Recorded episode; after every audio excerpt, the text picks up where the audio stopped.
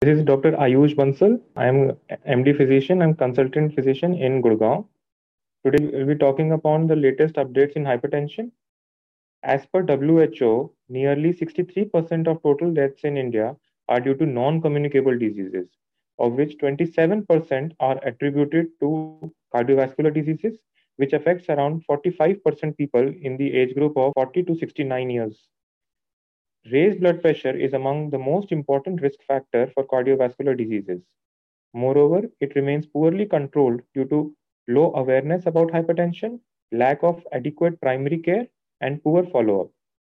In India, the prevalence has also gone up over the past 30 years to 38% in men and 32% in women, from 29 and 28% respectively. Despite that, nearly half of the people with hypertension were unaware of the condition. Additionally, over 62% of men and 53% of women living with hypertension do not take treatment. The International Society of Hypertension has released the ISH 2020-20 Global Hypertension Practice Guidelines. The inclusion of optimal and essential treatment guidelines attempts to address this issue.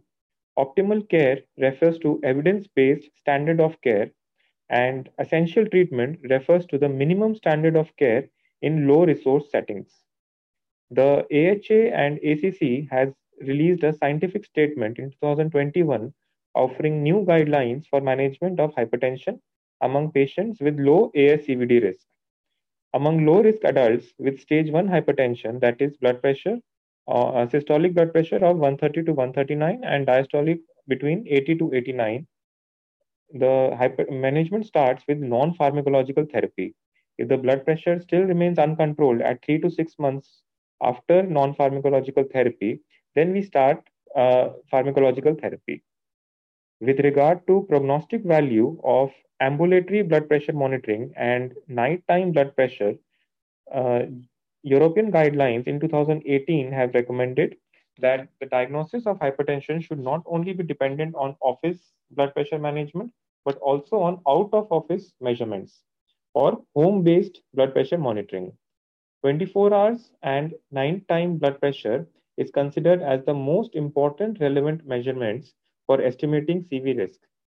For every 20 by 10 millimeters of mercury increment of blood pressure measured at night, the risk of mortality increased by 23% and the risk of cardiovascular events by 36%.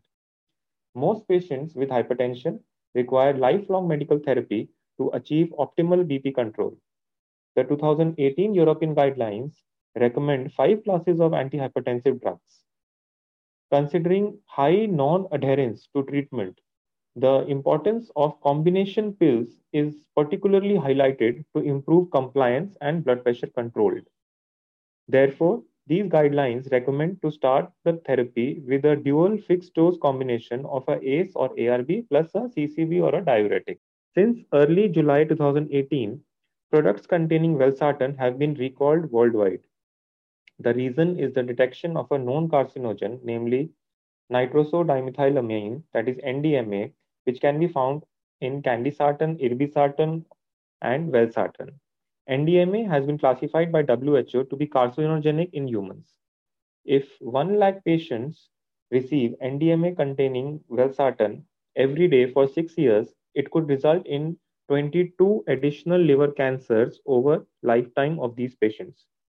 The presence of NDMA in these drugs could lead to 8 additional cancer cases in 1 lakh patients if they take the drug daily for 4 years. According to Hygia study, which was the largest study that tested nighttime antihypertensive treatment, chronotherapy was associated with a significant reduction in endpoints, including death. This trial tested whether nighttime therapy, in comparison to usual morning hypertension therapy, exerts a favorable CV risk reduction. This study included a total of 19,000 hypertensive patients. During an average follow up of six years, around 1,700 participants experienced the primary CV outcome, and ambulatory blood pressure measurement was performed for 48 hours to collect data on how BP deferred during sleep. The relative risk reduction for CV events was significantly improved for nighttime treatment where as compared to the awakening treatment. Thank you.